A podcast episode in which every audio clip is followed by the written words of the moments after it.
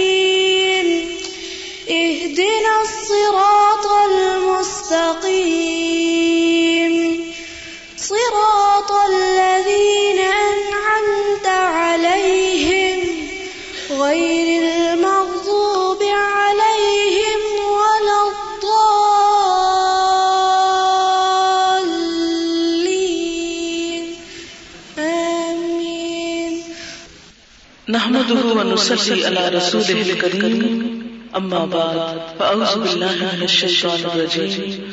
بسم الله الرحمن الرحيم. رب اشرح لي صدري ويسر لي أمري. واحلل عقدة من لساني يفقهوا قولي. اللہ تعالیٰ کا لاکھ لاکھ شکر ہے جس نے ہمیں انسان بنایا۔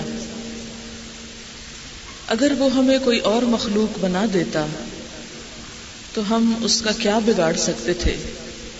قرآن پاک میں اللہ سبحانہ و تعالی نے انسان کی تخلیق کے مراحل کا ذکر کرتے ہوئے ارشاد فرمایا، سورت المؤمنون میں آتا ہے۔ جیسا کہ آپ جانتے ہیں کہ سورت المومنون قرآن پاک کی اٹھارہویں سپارے کی ایک بہت ہی اہم سورت ہے۔ اس سورت میں مومنوں کو ان صفات کے بارے میں بھی بتایا گیا، جس میں ان کی کامیابی کی ضمانت ہے۔ اس سورت کی آیت نمبر بارہ میں ہے۔ وَلَقَدْ خَلَقْنَا الْإِنسَانَ مِنْ سُلَالَةٍ مِنْ طِينٍ۔ ثُمَّ جَعَلْنَاهُ نُطْفَةً فِي قَرَارٍ مَقِينٍ۔ ثُمَّ خَلَقْنَا النُّطْفَةَ عَلَقَةً، فَخَلَقْنَا الْعَلَقَةَ مُزْغَةً، فَخَلَقْنَا الْمُزْغَةَ عِظَامًا۔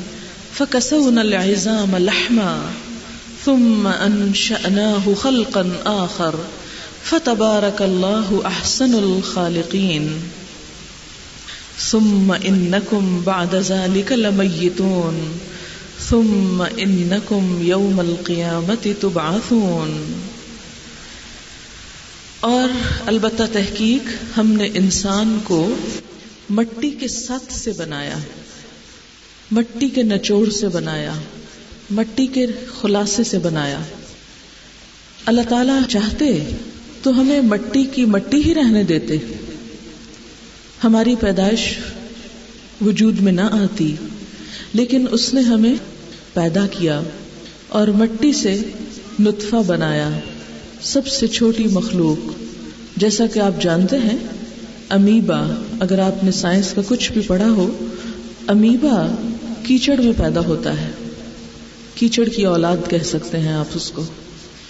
اگر اللہ تعالی چاہتے تو ہمیں بھی کیچڑ کا کیڑا بنا کے رکھ دیتے اور ہم اسی گندگی میں پیدا ہوتے اور اپنی زندگی کے دن پورے کرنے کے بعد ختم ہو جاتے۔ لیکن اس نے ہمیں اس سٹیج سے اوپر اٹھایا اور فرمایا ثم خلقنا النطفة علقة. ہم نے نطفے کو علاقہ بنا دیا۔ علاقہ عربی زبان میں جمے ہوئے خون کو کہتے ہیں، جو ماں کے رحم میں سسپینڈڈ ہوتا ہے، جس کی شکل جونک سے ملتی جلتی ہوتی۔ جونک کہاں پیدا ہوتی ہے؟ جوہڑوں میں، چھپڑوں میں، گندے پانی میں۔ جانوروں کے جسم سے چمٹ کر خون سے اپنی غذا حاصل کرتی ہے۔ تو اس سٹیج پر انسان ایک جونک کی طرح ہوتا ہے۔ اللہ تعالی چاہتا ہمیں بھی کسی چھپڑ کی جونک بنا دیتا اور ہم غلازت بھرے چھپڑ میں زندگی گزار کے ختم ہو جاتے۔ ہماری غذا جانوروں کا گندا خون ہوتا۔ آپ کو معلوم ہے کہ پہلے زمانے میں انسانوں کے جسم کو بھی جونکے لگائی جاتی تھی اور وہ جونکے کیا کرتی تھی گندا خون پیتی تھی جسم سے۔ انسانوں کو صحت دینے کے لیے ایک طریقہ علاج تھا۔ لیکن اللہ تعالیٰ نے ہمیں جونک نہیں بنایا، اس سے اوپر اٹھایا۔ فرمایا فخلق نہ لال ختم ہم نے اس جمے ہوئے خون کو مزغہ بنا دیا۔ مزغہ چبائی جانے والی بوٹی کو کہتے ہیں۔ گوشت کا ایسا ٹکڑا جو چبایا جا سکے۔ اس سٹیج پر انسان کی شکل ایک جانور سے ملتی جلتی ہوتی ہے، جبکہ اس کی لمبی سی ایک ٹیل ہوتی ہے۔ اگر آپ نے کبھی تصویریں دیکھی ہوں، تو انسان جانور سے مشابہ ہوتا ہے۔ اللہ تعالی چاہتا تو ہمیں ایک جانور بنا دیتا۔ اور ہم جانور ہی پیدا ہوتے اور جانور ہی رہ کے مر جاتے۔ اور ہم یہ زندگی کی بہاریں نہ دیکھ سکتے۔ اور جنت کی بات وہ تو جانوروں کے لیے ہے ہی نہیں۔ ان کے لیے تو بس انسان کی خدمت میں پیدا ہونا ہے اور پھر مر جانا ہے، یا ان کے کام کر کے ختم ہو جانا ہے، یا انہیں ذبح کر لیا جانا ہے۔ لیکن اللہ تعالیٰ نے ہم پر کتنا احسان کیا کہ ہمیں جانور نہیں بنایا، بلکہ پھر کیا کیا؟ فخلق نل مزغت اس گوشت کے ٹکڑے کو ہڈیاں بنایا، اس میں ہڈیاں پیدا کی اگر ہمیں بھی اللہ تعالیٰ صرف گوشت کا ایک ڈھیر بنا دیتے، تو ہم کیا کر سکتے تھے؟ کبھی آپ نے سمندری جانور سیل دیکھا ہوگا کہ کس طرح ایک موٹا سا گوشت کا لوتھڑا پڑے کا پڑا رہتا اور کتنی مشکل سے چلتا ہے۔ اگر اللہ تعالیٰ ہمیں انسان تو بناتے، لیکن گوشت کا ایک ڈھیلا بنا کے پیدا کر دیتے، ہمارے جسم میں کوئی ہڈی نہ ہوتی، ہماری کیا شکل ہوتی؟ ہم کس طرح رینگ رینگ کے چلتے، کبھی گرم زمین پہ، کبھی گندی زمین پہ، کبھی گیلی زمین پر، لیکن اللہ تعالیٰ نے ہم پر احسان کیا۔ اور کیا کیا؟ فکسون الزام الحما ہمیں ہڈیوں کا پنجر بنا کے بھی نہیں پیدا کیا، بلکہ ہڈیوں کو بھی پھر گوشت پہنایا۔ اگر ہم ایک اسکیلٹن ہوتے، ایک ڈھانچہ ہوتے، ہماری آنکھوں کے گڑے ہوتے بڑے بڑے ناک اٹھی ہوئی نہ ہوتی اور اسی طرح ہونٹ سکڑے ہوئے ہوتے، دانت باہر نکلے ہوئے ہوتے، کیسی کبھی شکل ہوتی، کیسی ہولناک چیز ہوتے ہم۔ کسی انسان کو دوسرے انسان میں کوئی اٹریکشن نہ ہوتی اور انسان بھی ایک بے مزہ سی زندگی بسر کر کے چلا جاتا۔ لیکن اللہ تعالیٰ نے ہمیں ہڈیوں کا ڈھانچہ نہیں بنایا۔ لحما۔ ہم نے ہڈیوں کو گوشت پہنایا، گوشت کا لباس۔ اور پھر اتنا خوبصورت لباس کہ جس سے انسان کا کمپلیکشن، انسان کے احساسات، جذبات اور تاثرات ابھرتے ہیں۔ تو اللہ تعالیٰ نے اس کو کتنا خوبصورت انسان بنایا۔ آپ دیکھیں کہ ہونٹوں کو ہمارے دانتوں کا لباس بنایا۔ اگر صرف ہونٹ ہمارے جسم سے ہٹ جائیں، تھوڑی دیر کے لیے تصور کریں۔ کبھی آپ نے دیکھا ہوگا کچھ لوگوں کو اگر کبھی خدا نخواستہ ایکسیڈنٹ ہو جائے اور ہونٹ کٹ جائیں، ہونٹ سکڑ جائیں، کیسی خوفناک شکل نکل آتی۔ ہے کبھی مرے ہوئے انسان کو اگر دیکھنے کا اتفاق ہوا ہو اور کسی ایسی بیماری میں وہ مرے کہ اس کے ہونٹ بھچ جائیں، دیکھنے کو دل نہیں چاہتا۔ تو ہمیں اللہ تعالیٰ نے بہترین شکل پر بنایا۔ فرمایا، لقد خلقنا الانسان فی احسن تقویم۔ انسان کو سب سے بہترین حالت پر، بہترین شکل پر پیدا کیا۔ اور پھر، ثم انشأناه خلقا آخر۔ ہم نے پھر اس کو ایک دوسری ہی مخلوق بنا کر کھڑا کیا۔ یعنی نہ تو اسے کیچڑ کا کیڑا بنایا، نہ ہی پانی میں جونک بنایا، نہ ہی گوشت کا ڈھیر بنایا، نہ ہی کوئی جانور بنایا، نہ ہی ہڈیوں کا ڈھانچہ، بلکہ ان سب سے بہترین اور خوبصورت ترین شکل میں پیدا کیا خلقا آخر، فتبارک اللہ احسن الخالقین۔ تو بہت بابرکت ہے اللہ جو سب سے بہترین پیدا کرنے والا ہے۔ ثم انکم بعد ذالک لمیتون۔ اے لوگو، یہ نعمتیں جو سب تم کو عطا ہوئی یہ ہمیشہ تمہارے پاس نہیں رہیں گی۔ تمہیں اللہ تعالیٰ نے جو احسن ترین شکل میں پیدا کیا، اس کے پیدا کرنے کا کوئی مقصد تھا، کوئی وجہ تھی، جبکہ تمہیں عقل اور شعور سے بھی نوازا اور بولنے کی بہترین قوت عطا کی، جیسا کہ قرآن پاک میں آتا ہے۔ کہ الرحمن علم القرآن، خلق الانسان علمہ البیان، کہ رحمان جس نے قرآن کی تعلیم دی، جس نے انسان کو پیدا کیا، جس نے اس کو بولنا سکھایا۔ بہت سے جانور قوت میں ہم سے تیز ہوتے ہیں، زیادہ بڑی چھلانگیں لگا سکتے ہیں، چیر پھاڑ سکتے ہیں، سونگنے کی حص بھی ان کی تیز ہوتی ہے۔ سنتے بھی بڑے زبردست طریقے سے ہیں، لیکن بول نہیں سکتے۔ رحمان نے ہم پر بہت بڑی مہربانی کی کہ بولنا سکھایا ہم کو، کہ ہم اپنے جذبات، اپنا غم، اپنی خوشی، اپنی محبت کا اظہار کر سکتے ہیں۔ اور اس اظہار میں ہم کتنی بے دریغ طریقے سے اپنی زبان کو استعمال کرتے ہیں۔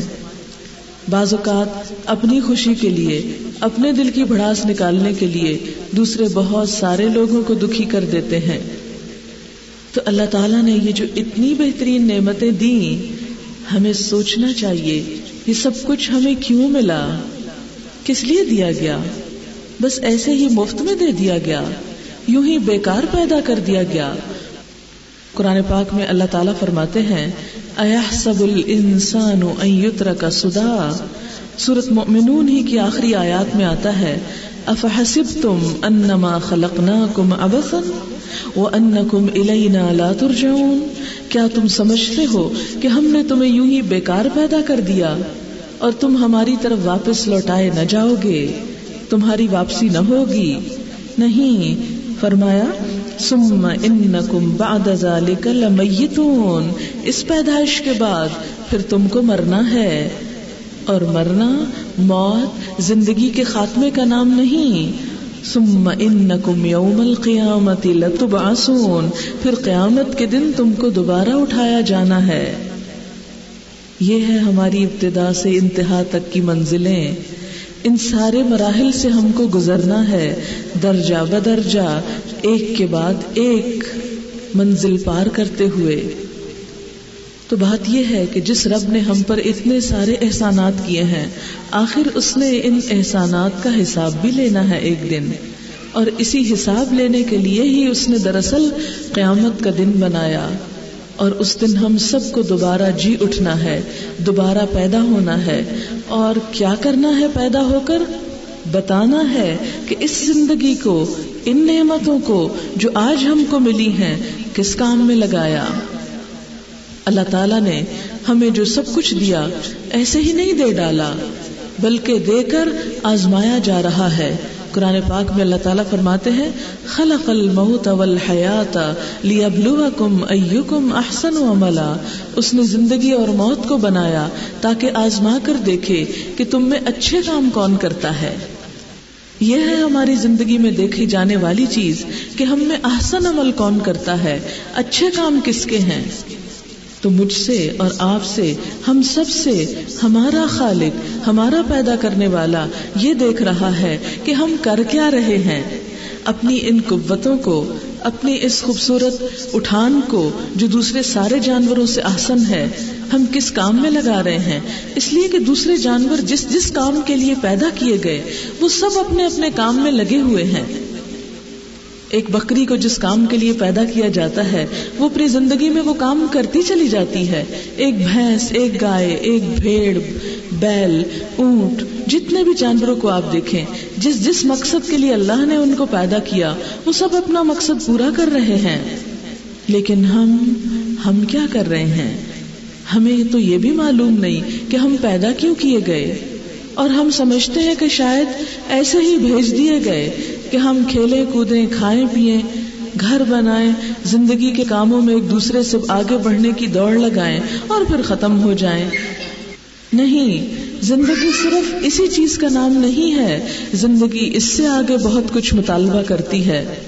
قرآن پاک میں جب اللہ تعالیٰ نے ہم کو بتا دیا کہ ہم نے اس لیے تمہیں بھیجا کہ ہم تمہاری آزمائش کریں، تمہارا امتحان لیں۔ تو واقعی ہم اس امتحان کی تیاری میں کچھ مصروف ہیں؟ آپ دیکھیں کہ جب ہمارے بچوں کے امتحان ہوتے ہیں، تو ہم ان کو کھیل کود سے روک دیتے ہیں ٹیلی ویژن آف کر دیتے ہیں، باہر گھومنا پھرنا بند کر دیتے ہیں، دوستوں سے میل ملاقات بند کر دیتے ہیں۔ ٹیلی فون پر لمبی لمبی باتیں ختم کر دیتے ہیں اور ایک ایک دن کے ایک ایک گھنٹے کے لیے بچوں پہ چیک رکھتے ہیں کہ انہوں نے پڑھا ہے یا نہیں پڑھا۔ کیوں؟ اتنی فکر کس بات کی ہے؟ اگر نہیں پڑھیں گے تو کیا ان کی زندگی کا خاتمہ ہو جائے گا؟ نہیں، کچھ بھی نہیں ہوگا۔ زندگی ایسے ہی رواں دواں رہے گی۔ لیکن ہماری امیدوں پہ وہ پورے نہیں اتریں گے۔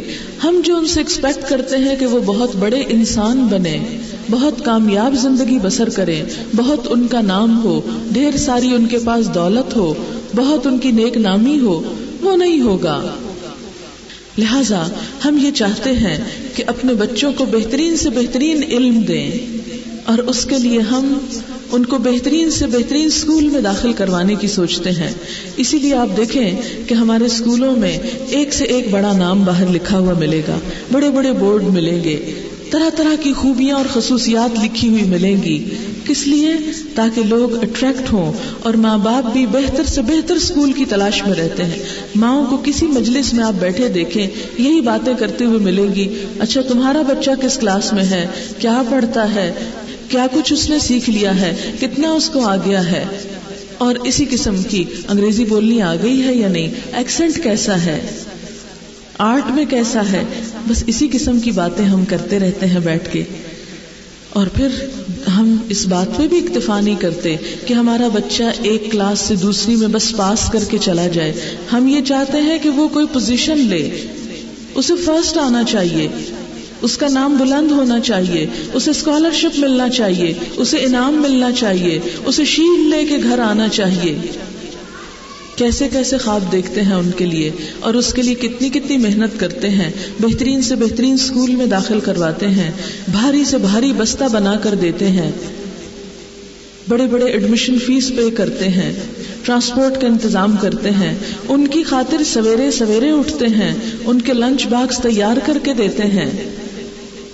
اور پھر چھٹی کے وقت ان کی آنے کا انتظار کرتے ہیں، ان کے لیے کھانے پینے کی چیزیں تیار کر کے رکھتے ہیں۔ پھر ان کے ہوم ورک کی فکر کرتے ہیں، پھر ان کے کھیل کود کی فکر کرتے ہیں، پھر امتحانوں کے دنوں میں ان کے سر پہ مسلط رہتے ہیں کہ کسی طرح یہ کامیاب ہو جائیں۔ ماؤں کا ایک ہی غم ہے، ایک ہی غم کہ بچے کچھ بن جائیں۔ ہر ماں کا یہی دکھ ہے، یہی رونا ہے کہ بچے کچھ بن جائیں، کامیاب ہو جائیں۔ بہت اچھی بات ہے، ماں کو ایسا ہی ہونا چاہیے، اسے یہ سارے فکر کرنے چاہیے۔ لیکن ماں نے کبھی یہ کیوں نہیں پلٹ کر سوچا کہ وہ خود بھی ایک امتحان میں ہے؟ بچہ تو امتحان دے ہی رہا ہے، ماں بھی ایک امتحان دے رہی کوئی ماں یہ نہیں سوچتی کہ وہ بھی ایک امتحان میں مبتلا ہے۔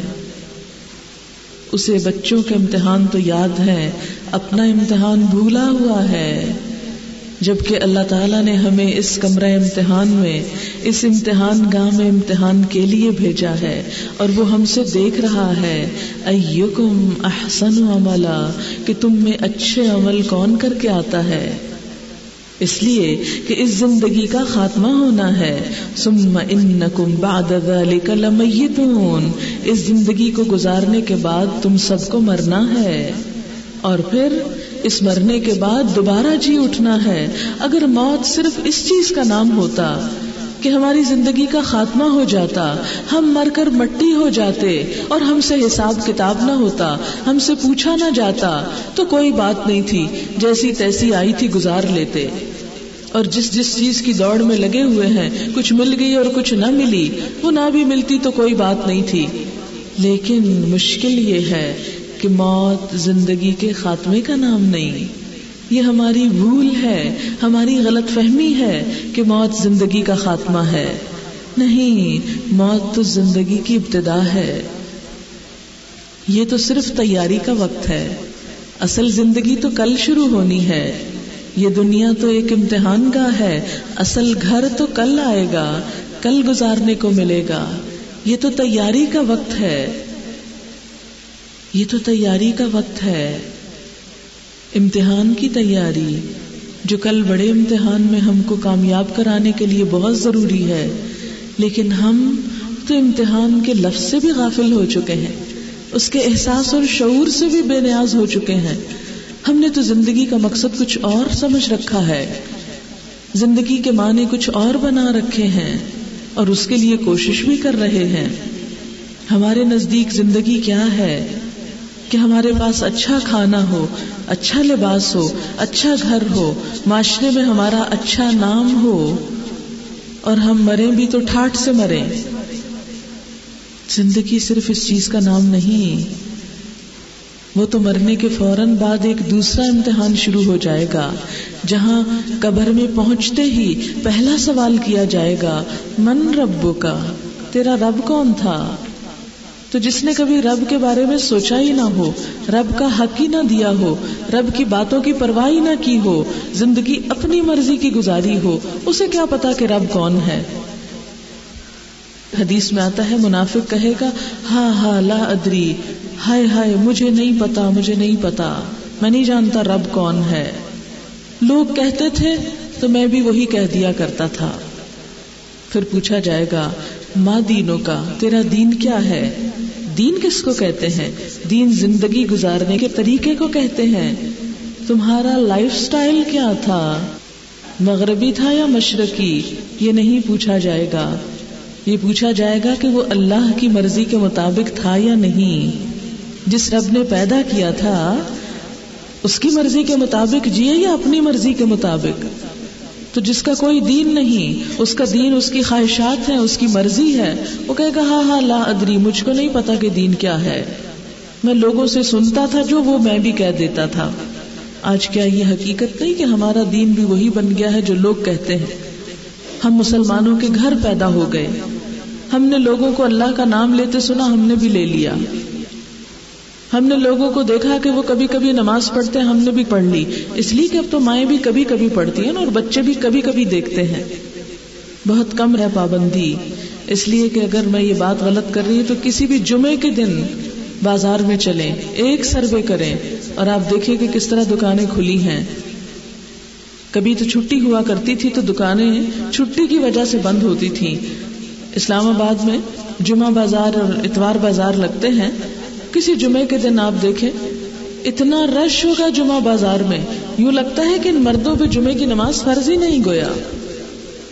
مسجدوں میں خطبے ہو رہے ہوتے ہیں اور لوگ پاس سے گزر رہے ہیں، آ رہے ہیں، جا رہے ہیں۔ چلے جمعے کا نہیں، کسی بھی نماز کے وقت چلے ذرا مارکیٹ کا ایک چکر لگائیں۔ پھر آپ دیکھیں کہ کسی بھی نماز کے وقت کتنے پرسنٹ ون پرسنٹ بھی دکانیں بند ہوتی؟ نہیں، کوئی نہیں ہوتی۔ نمازوں کی پرواہ نہیں۔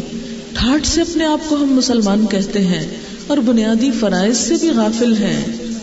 آخر کیوں؟ ہم نے اپنی نجات کے لیے کیا سوچ رکھا ہے؟ ہم نے سوچ رکھا ہے اللہ بڑا غفور الرحیم ہے۔ وہ معاف کر دے گا۔ کیا ضرورت ہے کچھ کرنے کی؟ اتنی تکلیف اٹھانے کی، اتنی اپنی جان کو مشقت میں ڈالنے کی۔ وہی کرو جو لوگ کرتے ہیں۔ کیا تمہیں نہیں پتا کہ اللہ غفور الرحیم ہے؟ اچھا غفور الرحیم ہے۔ تو چلیے ایک تجربہ کر کے دیکھتے ہیں کہ وہ کیسا غفور الرحیم ہے۔ زہر کا ایک پیالہ اٹھائیں اور یہ کہہ کر پی جائیں کہ اللہ تو بڑا غفور الرحیم ہے، مجھے مارنا مت۔ میرا بڑا دل چاہتا ہے زہر کو چکھنے کو۔ میں سنتا رہتا ہوں کہ زہر پی کے مرتے ہیں۔ میں تجربہ کرنا چاہتا ہوں۔ لیکن آپ تو بہت غفور الرحیم ہے مجھے مت مارنا۔ پھر آپ دیکھیں کہ کیا زہر کے پیالے کو پی کر اللہ تعالیٰ آپ پر رحمت فرماتے وہ تو بتائیں گے کہ میری رحمت تو یہ کہ میں نے تجھے بتایا تھا کہ زہر پینے سے مر جایا جاتا ہے۔ زہر مت پینا۔ کیا ہمارے گناہ زہر سے کچھ کم ہے شرک زہر سے کم ہے؟ حرام کے کام کرنا زہر سے کم ہے؟ فرائض کو ادا نہ کرنا زہر سے کم ہے؟ پھر ہم کیسے ایک ایک غلط کام پر یہ کہتے چلے جاتے ہیں، کوئی بات نہیں، اللہ غفور الرحیم ہے۔ زہر کا پیالہ پینے پہ تو وہ غفور الرحیم نہیں کہ آپ کو بچا جائے، اور ہر عام کام کر کے وہ کیسا غفور الرحیم ہے کہ آپ کو چھوڑ دے۔ اس نے ایسے ہی قرآن بھر دیا اس بات سے کہ لوگوں اپنے رب کی عبادت کرو۔ جتنے بھی پیغمبر آئے، ہر ایک نے آ کے یہی کہا، لوگوں، رب کی بات مانو۔ اور ہم ہر ایک بات کو جھٹلاتے چلے جائیں، یہ سوچ کر کے وہ غفور الرحیم ہے۔ پھر ہم نے اپنی نجات کے لیے اور کیا سوچ رکھا ہے؟ یہ کہ ہم حضور صلی اللہ علیہ وسلم کی امت میں سے ہیں، آپ ہماری سفارش کرا دیں گے۔ چلیے، کوئی بات نہیں، کیا فرق پڑتا ہے؟ کچھ اور بزرگوں کا دامن ہم تھام لیں گے۔ آپ دیکھیں کہ دنیا میں آپ اپنے بچے کو اسکول میں مت بھیجیے۔ سارا سال وہ اسکول سے چھٹی کرے یا کبھی کبھی چلے جایا کرے۔ اور پھر آپ کسی نیک بزرگ کو پکڑ کے لے جائیں اور یہ کہیں اس کے استاد سے، ہیڈ ماسٹر سے کہ میرے بچے کو پاس کر دیں، یہ بزرگ کی سفارش لے کر آیا ہوں میں آپ کے پاس۔ آپ چاہیں جس کی مرضی سفارش لے کر آئیں، وہ پاس ہونے کا مستحق نہیں۔ ہاں ہو سکتا ہے آپ کوئی رشوت کے بل پر دنیا میں کوئی دھوکے بازی کر جائیں۔ اللہ کے ہاں کوئی رشوت قابل قبول نہیں، اور اللہ ایسی کوئی سفارش نہیں سنتا۔ آیت الکرسی جو آپ سب پڑھتے ہیں دن میں کئی مرتبہ اس میں بار بار آتا ہے منزل اللہ کون ہے جو سفارش کرے اس کے پاس، مگر اس کی اجازت سے، جب تک اللہ کی اجازت نہ ہو، اس وقت تک کوئی سفارش کام نہیں آ سکتی۔ اور اللہ تعالیٰ کس کو لیے سفارش کا حکم دیں گے؟ جس کے لیے وہ راضی ہوں گے کہ ہاں میرے اس بندے کے لیے سفارش کرو۔ سفارش اس کے لیے تو نہیں ہوتی کہ جو ذہین بھی ہو، وہ محنت کر بھی سکتا ہو، جان بوجھ کے وہ کچھ نہ کرے۔ وہ کھاتا ہے، لیکن اتنا خون بنتا ہی نہیں کہ وہ صحیح طور پر زندہ رہ سکے۔ تو اس کو مزید خون دینے کی ضرورت ہے، یا مزید دوا ایسی دینے کی کہ جو اس کی، اس ڈیفیشنسی کو پورا کر سکے۔ لیکن ایک شخص جو عام سادہ غذا سے اپنی ڈیفیشنسی پوری کر سکتا ہو، وہ اگر نہ کھائے تو اسے کون خون لگائے؟ اسے بلا کیوں وٹامنس دیے جائیں؟ اسے کیوں دوا دی جائے؟ کہ جو اصل غذا سے اپنے لیے کچھ حاصل نہیں کرتا۔ تو بالکل اسی طرح جس شخص کو اللہ نے عقل اور شعور سے نوازا، جس شخص کو اللہ تعالیٰ نے اپنی ہدایت سے نوازا، اپنے حبیب محمد صلی اللہ علیہ وسلم کی امت سے پیدا کیا اور پھر اس کے بعد وہ غلط کام کرتا چلا جائے، یہ سوچ کر کہ میری سفارش ہو جائے گی تو یہ اس کا دین کا خود ساختہ ایڈیشن ہے۔ اس کا من مانا ایڈیشن ہے دین کا۔ اللہ نے ایسا کہیں نہیں فرمایا۔ لہذا ہم سب کو اپنی نجات کی ایسی بساکیاں تلاش کرنے کی بجائے کہ جو ہمیں فراہم ہی نہیں کی گئی جن کی کوئی دلیل ہی نہیں دی گئی، وہ طریقہ اختیار کریں جو اللہ تعالیٰ نے ہم سے چاہا۔ اور وہ کیا ہے؟ وما خلقت الجن والانس الا ليعبدون۔ ہم نے جن و انس کو اپنی عبادت کے لیے پیدا کیا ہے یعنی اللہ کی عبادت کے لیے پیدا کیا ہے۔ اور کیا واقعی ہم اللہ کی عبادت کر رہے ہیں؟ جس کام کے لیے اللہ نے ہم کو پیدا کیا؟ کیا عبادت کا مطلب صرف نماز پڑھنا ہے؟ کیا عبادت سال کے بعد صرف زکات دینے کا نام ہے؟ کیا عبادت چند تسبیحات کے کر لینے کا نام ہے؟ نہیں، عبادت تو زندگی کے ایک پورے رویے کا نام ہے کہ ہم اپنی پوری زندگی میں اللہ تعالی کے تابے دار ہوں۔ عبادت کا لفظ عبد سے نکلا ہے۔ عبد بندے کو کہتے ہیں، غلام کو کہتے ہیں۔ اور غلامی کیا ہوتی ہے؟ کہ مالک جس وقت چاہے بلا لے، جس کام پہ چاہے بلا لے، جو چاہے طلب کر لے۔ ہر چیز حاضر ہے اس کی راہ میں۔ وہ جان بھی مانگے تو وہ بھی دینے کو تیار ہو جائے۔ لیکن ہم نے عبادت کا ایک ایسا طریقہ اختیار کر رکھا ہے کہ جو دراصل عبادت نہیں ہے، یہ صرف ریچولس ہیں، صرف رسم و رواج بن کے رہ گئے ہیں۔ ہم ایک طرف اپنا کمرہ ٹھنڈا کرنے کے لیے ایئر کنڈیشنر بھی لگائے ہوئے ہیں اور دوسری طرف سب کھڑکیاں دروازے بھی کھولے ہوئے ہیں۔ ایک طرف ہم نماز بھی پڑھ لیتے ہیں، دوسری طرف ٹھاٹ سے جھوٹ بولتے ہیں۔ اور کہتے ہیں کہ سچ کا زمانہ ہی نہیں۔ جھوٹ کی بجائے سچ کو کنڈیم کرتے ہیں۔ ہم روزہ بھی رکھے ہوئے ہیں اور زبان سے غیبت بھی کیے چلے جا رہے ہیں۔ چگلی بھی کیے چلے جا رہے ہیں۔ پیٹ کو تو ہم نے لکمہ حلال سے محروم کر لیا۔ زبان کو ہم حرام سے نہیں بچا رہے۔ یہ کیسا روزہ ہے؟ ہم زندگی بھر کی کمائی جمع کر کے حج کو پہنچ گئے، لیکن مسلمان کو اذیت دینے سے پرہیز نہیں کیا۔ حالانکہ مسلمان کا تو مطلب ہی یہ ہے کہ جس کی زبان اور ہاتھ سے دوسرے محفوظ رہیں۔ ایک ایسا حج ہے جس میں ہم دھکن پیل کر رہے ہیں، جس میں ہم دوسروں کے لیے اذیت کا سبب بنے ہوئے ہیں۔ ہم کیسی نیکی کرنے کو جا رہے ہیں کہ جس میں اصل روح ہی ختم کر کے رکھ دی۔ اس لیے کہ ہم تو رسم دنیا ہی نبھانے جا رہے ہیں۔ جا کر دیکھا ہوگا آپ نے بھی کہ اکثریت جو وہاں پہنچتی ہے ان کو یہ بھی نہیں پتا ہوتا کہ حج کے فرائض کیا ہیں۔ خود پرسنلی مجھے کئی ایسی خواتین کو جاننے کا اتفاق ہوا جنہوں نے پیریڈز کی وجہ سے طواف زیارہ جو ہے وہ تک نہیں کیا اور واپس آ گئی اور ان کو نہیں پتا تھا کہ طواف جو ہے وہ حج کا رکن اعظم ہے۔ اگر طواف نہیں ہوا تو حج ہی نہیں ہوا۔ کیوں؟ اس لیے کہ ہم تو حج سمجھتے مدینہ جانے کو۔ اور بہت سے ہمارے لوگ یہی کہتے رہتے مدینے والے نے بلایا ہے، آ گئے ہیں۔ حالانکہ قرآن پاک میں کیا لکھا ہے؟ حج کیا ہے؟ وَلِلَّهِ عَلَى النَّاسِ حِجُّ الْبَيْتِ اللہ کے لیے لوگوں کے ذمہ بیت اللہ کا حج ہے۔ مدینے کی زیارت حج نہیں ہے۔ وہ تو چونکہ ہم وہاں جاتے ہیں، مدینہ بھی جاتے ہیں کہ مکہ کے بعد مدینہ ہم سب کے لیے ایک اعلیٰ ترین مقام ہے، ایک بہترین جگہ ہے۔ لیکن ہم وہاں پر کیا کرتے ہیں؟ بس ایک رسم دنیا نبھا کر آ جاتے ہیں۔ جیسے جاتے ہیں، ویسے آ جاتے ہیں۔ ہماری بہت سی خواتین جہاز میں ایک احرام نام کا حجاب لے لیتی ہیں اور جو ہی حج کے دن ختم ہوتے ہیں ابھی پورا وہاں کا قیام نہیں ختم ہوا۔ حج کے دن ختم ہوتے ہیں۔ وہ سارے اتار کے طے کر کے پھر اپنے دوپٹے اور اپنے معمول کے لباس میں آ جاتے ہیں۔ اور افسوس کے ساتھ کہنا پڑتا ہے کہ بہت ساری پاکستانی خواتین لان اور ململ کے ایسے کپڑے سفید رنگ کے پہنے پھر رہی ہوتی جس میں ان کی ٹانگیں، ان کا جسم، ان کا سب کچھ ننگا ہو رہا ہوتا ہے۔ اور وہ طواف کر رہی ہوتی میری اپنی گناگار آنکھوں نے دیکھا۔ کچھ خواتین جو اپنے وضو کے لیے بازو اوپر چڑھاتی ہیں، ان کو یاد ہی نہیں رہتا کہ مڑ کے نیچے بھی اتار رہے ہیں۔ نمازیں بھی اسی حال میں ہو رہی ہیں، طواف بھی اسی حال میں ہو رہا ہے۔ مسجد حرام میں آ رہے ہیں، جا رہے ہیں۔ حرام کا ارتکاب کر رہے ہیں اللہ کے گھر میں بیٹھ کے۔ کیوں؟ یہ کیا ہو رہا ہے؟ کیوں ہو رہا ہے؟ عقل پریشان ہو جاتی ہے۔ یہ کیسی امت مسلمہ ہے جن کو اپنے ریچولز ادا کرنے کا بھی طریقہ معلوم نہیں؟ لہذا یہ سب کچھ کس بات کی طرف بلاتا ہے؟ پھر آ جائیں ہمارے اپنے ہی ملک میں، اپنے ہی گھروں میں۔ گھروں کے اندر ہم اپنے تعلقات کو دیکھیں کہ کس طرح ہم ایک دوسرے کو ستانے کا سبب بنے ہوئے ہیں۔ بلا وجہ چھوٹی چھوٹی باتوں کے اوپر ایک دوسرے کو ہم پریشان کرتے ہیں۔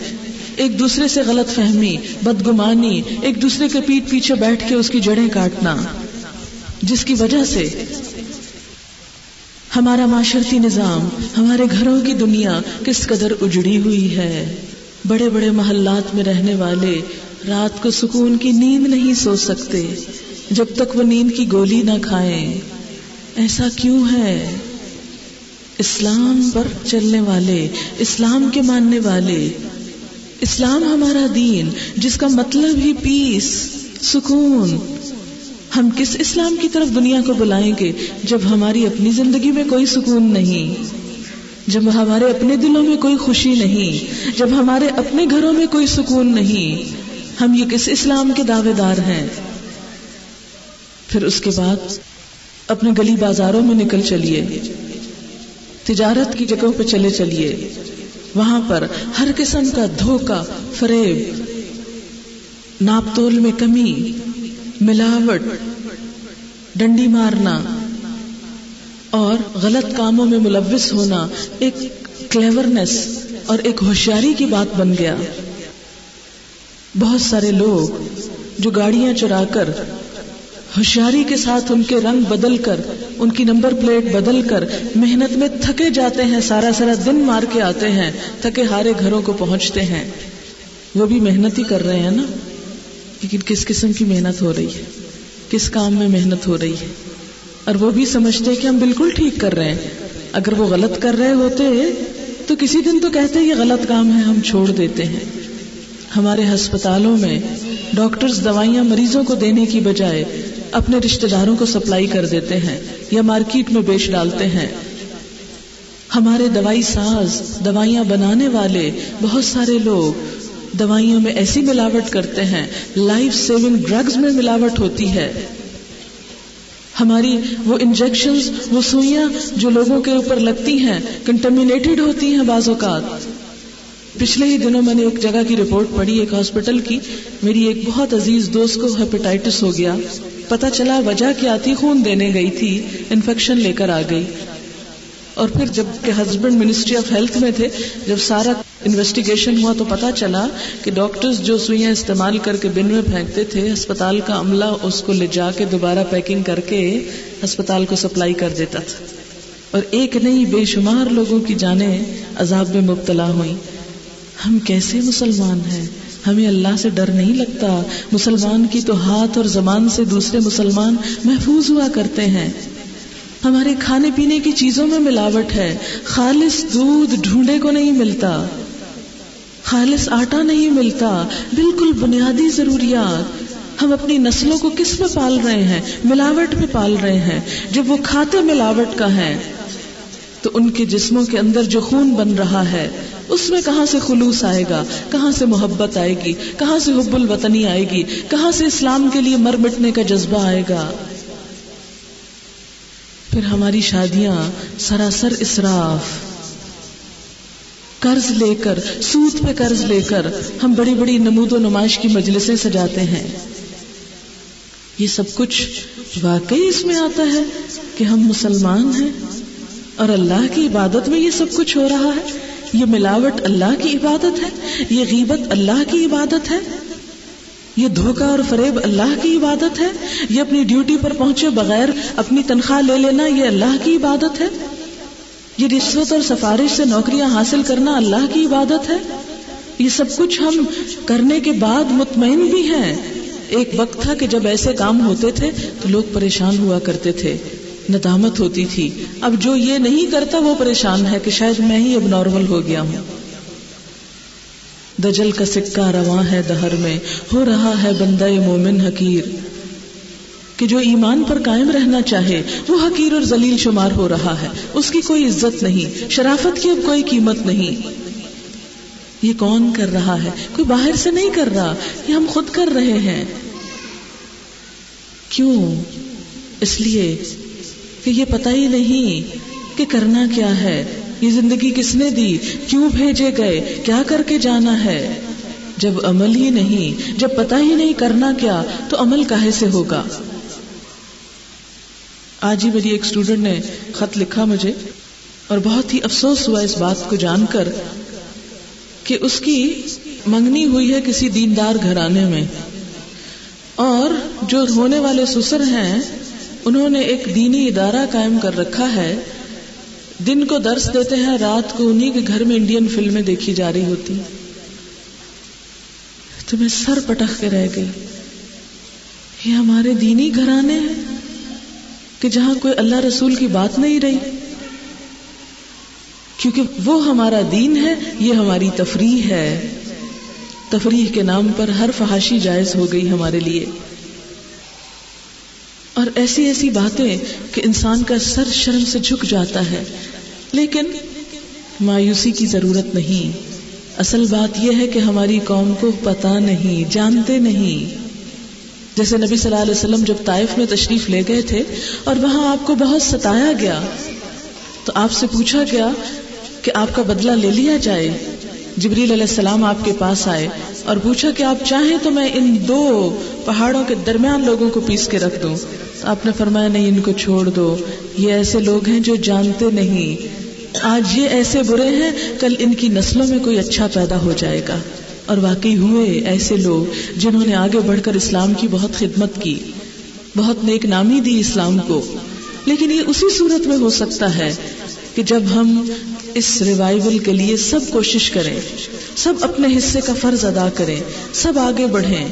اپنے معاشرے کو ایجوکیٹ کریں، دین کی تعلیم ان کے اندر عام کریں اور سب سیاسی، مذہبی، فرقہ وارانہ اختلافات گروہ بندیوں اور ان تمام چیزوں کو بھول کر ایک پلیٹ فارم پہ جمع ہو کر ایک اللہ کی کتاب کو ہم سب تھام لیں، جیسا کہ خود قرآن پاک میں فرمایا، وَاعْتَصِمُوا بِحَبْلِ اللَّهِ جَمِيعًا وَلَا تَفَرَّقُوا سب مل کر اللہ کی رسی کو مضبوط پکڑ لو اور تفرقے میں نہ پڑو، اختلافات مت کرو۔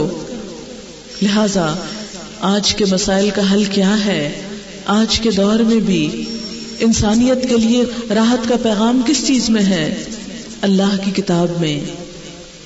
امام مالک کا قول ہے کہ جس میں آتا ہے کہ امت کے پہلے حصے کی اصلاح جس طرح ہوئی تھی، اسی سے آخری حصے کی ہوگی، اور کوئی نسخہ نہیں ہے ہمارے پاس اصلاح کا۔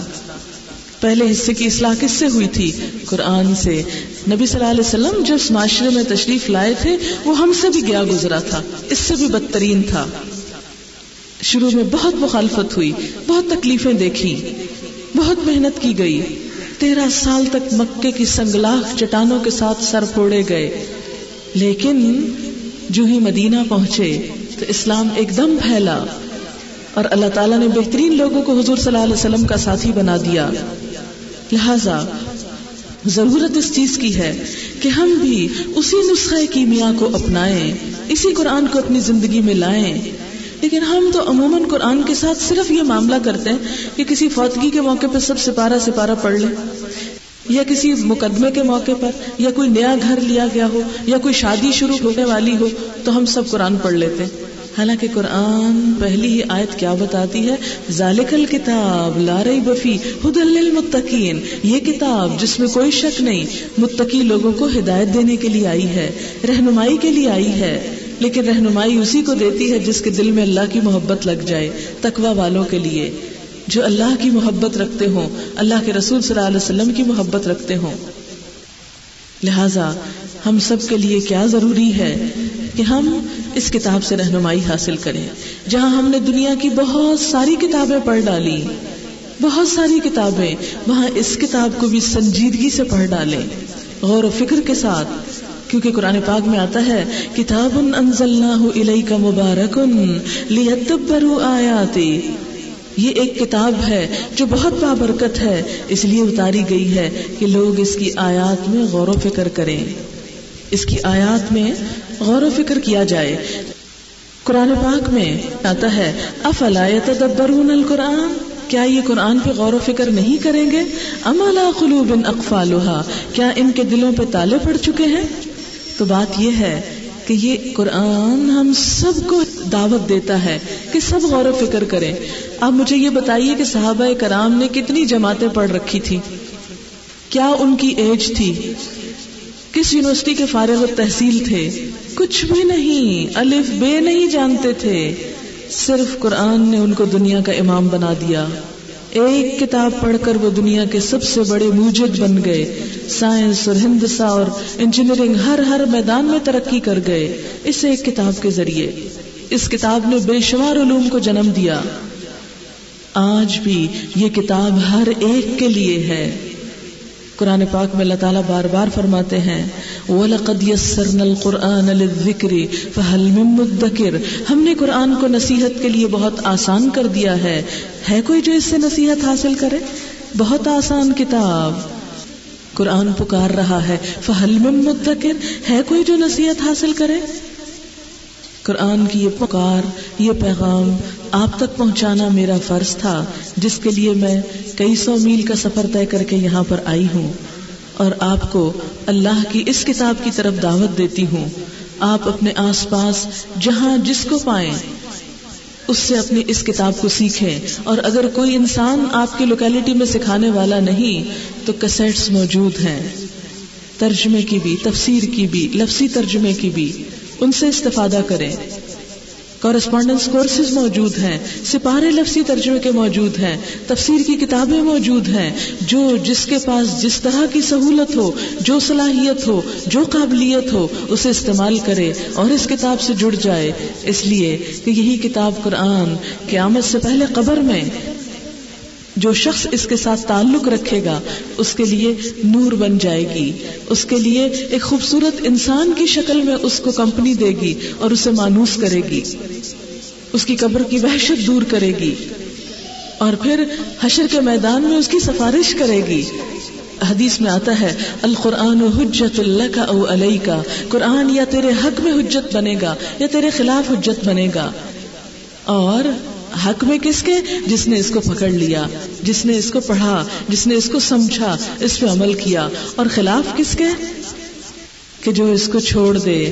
اور قرآن پاک کو اگر چھوڑ دیا تو نبی صلی اللہ علیہ وسلم بھی سفارش نہیں کریں گے۔ قرآن پاک میں آتا ہے، وقال الرسول یا رب ان قوم اتخذوا هذا القرآن مہجورا یہ رسول کہے گا، اے رب، میری اس قوم نے قرآن کو چھوڑ دیا تھا۔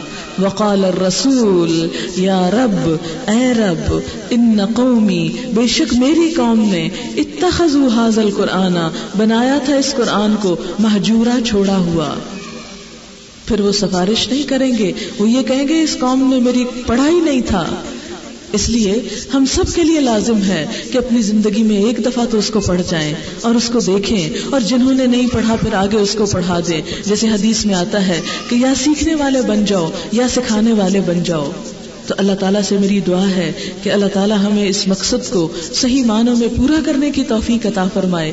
ہمارے لیے اس کام کو آسان کر دے اور ہم سب اللہ کے دین کے خادم بن جائیں۔ اس کے راستے میں چلنے والے، اس کے راستے میں مال اور جان لگانے والے اور اس کی طرف بڑھنے والے۔ اس لیے کہ ان اللہ هو الحق، اللہ ہی اصل سچائی ہے، اور باقی ہر چیز فانی ہے۔ کل من علیہا فان ویبقى وجہ ربک ذو الجلال والاکرام۔ ہر چیز فنا ہونے والی اور باقی رہنے والی تیرے رب ذو الجلال ہی کی ذات ہے صرف۔ اسی کی طرف بڑھنا ہم سب کے فائدے کا ہے۔ لہٰذا میں آپ سب کو دعوت دیتی ہوں کہ آئیے اللہ کی اس کتاب کی طرف بڑھیے اور اس کے علاوہ جہاں کہیں جو آپ کو ملے، جس سے بھی آپ سیکھ سکیں، گھر جا کے سیکھ سکیں، وہ آپ کو سکھا سکے۔ ٹیلی فون پہ سیکھیں، کسیٹ پہ جو چاہے کریں، لیکن مرنے سے پہلے ایک دفعہ اس کتاب کو ضرور پڑھ لیں۔ تاکہ پتا تو چلے کہ رب نے ہم سے کہا کیا۔ ہم دنیا میں آئے رب کی ساری نعمتیں لے کر اور رب سے بات کیے بغیر چلے جائیں گے۔ سنی سنائی باتوں پر ہی دین قائم کر کے چلے جائیں گے۔ نہیں، ہمیں اس کی طرف بڑھنا ہے۔ ہمیں اس کے لیے کچھ خرچ کرنا ہے۔ اس سے کہیں کم جو ہم اپنے بچوں کی اسکولنگ پہ کر رہے ہیں۔ ان کی یونیورسٹی ایجوکیشن پہ کر رہے ہیں۔ اور آپ دیکھیں گے اللہ کا وعدہ، اپنی زندگیوں میں دیکھیں گے۔ کیونکہ کتاب مبارک، یہ برکتوں والی کتاب ہے، جس ہاتھ میں آ جاتی ہے، جس دل میں سما جاتی ہے، جس گھر میں پڑھی جاتی ہے، جو شخص اس کی خدمت پہ اترتا ہے، ان سب کے لیے برکتیں ہی برکتیں ہیں۔ نعمتیں اور رحمتیں ہیں۔ اللہ کی طرف ایک قدم چل کر جائیں۔ اللہ کا وعدہ ہے، دس قدم آؤں گا۔ آگے تو بڑھیں۔ اللہ تعالیٰ ہمیں توفیق عطا کرے۔ واخر دعوانا الحمد للہ رب العالمین آپ لوگوں کو تعاون درکار ہے، میں حاضر ہوں۔ اور فائزہ احسان صاحبہ کا بہت بہت شکریہ کہ انہوں نے اتنی خوبصورت یہ گیدرنگ یہاں پہ ارینج کروائی۔ اور میں چاہوں گی کہ اگر کوئی بھی اس پروگرام میں فردر آپ لوگوں کی جو بھی خواہشات ہیں، انہیں لازمی پورا کیا جائے گا۔ کیونکہ دوپہر میں یہ اسکول خالی ہوتا ہے، تو اگر کوئی درس و تدریس کا سلسلہ ہو، تو مجھے بہت زیادہ خوشی ہوگی کہ آپ لوگ اس میں انوالو ہوں۔ بہت شکریہ۔ انشاءاللہ اگر یہ کام شروع ہو جاتا ہے تو ان کے لیے بھی صدقہ جاریہ ہے۔ آپ کو معلوم ہے کہ انسان جب دنیا سے چلا جاتا ہے تو تین نیکیاں ایسی ہیں جو بعد میں بھی اس کے درجات کو بلند کرتی ہیں۔ ایک، نیک اولاد جو دعائیں کرے۔ دوسرے، علم جس سے لوگ فائدہ اٹھائیں۔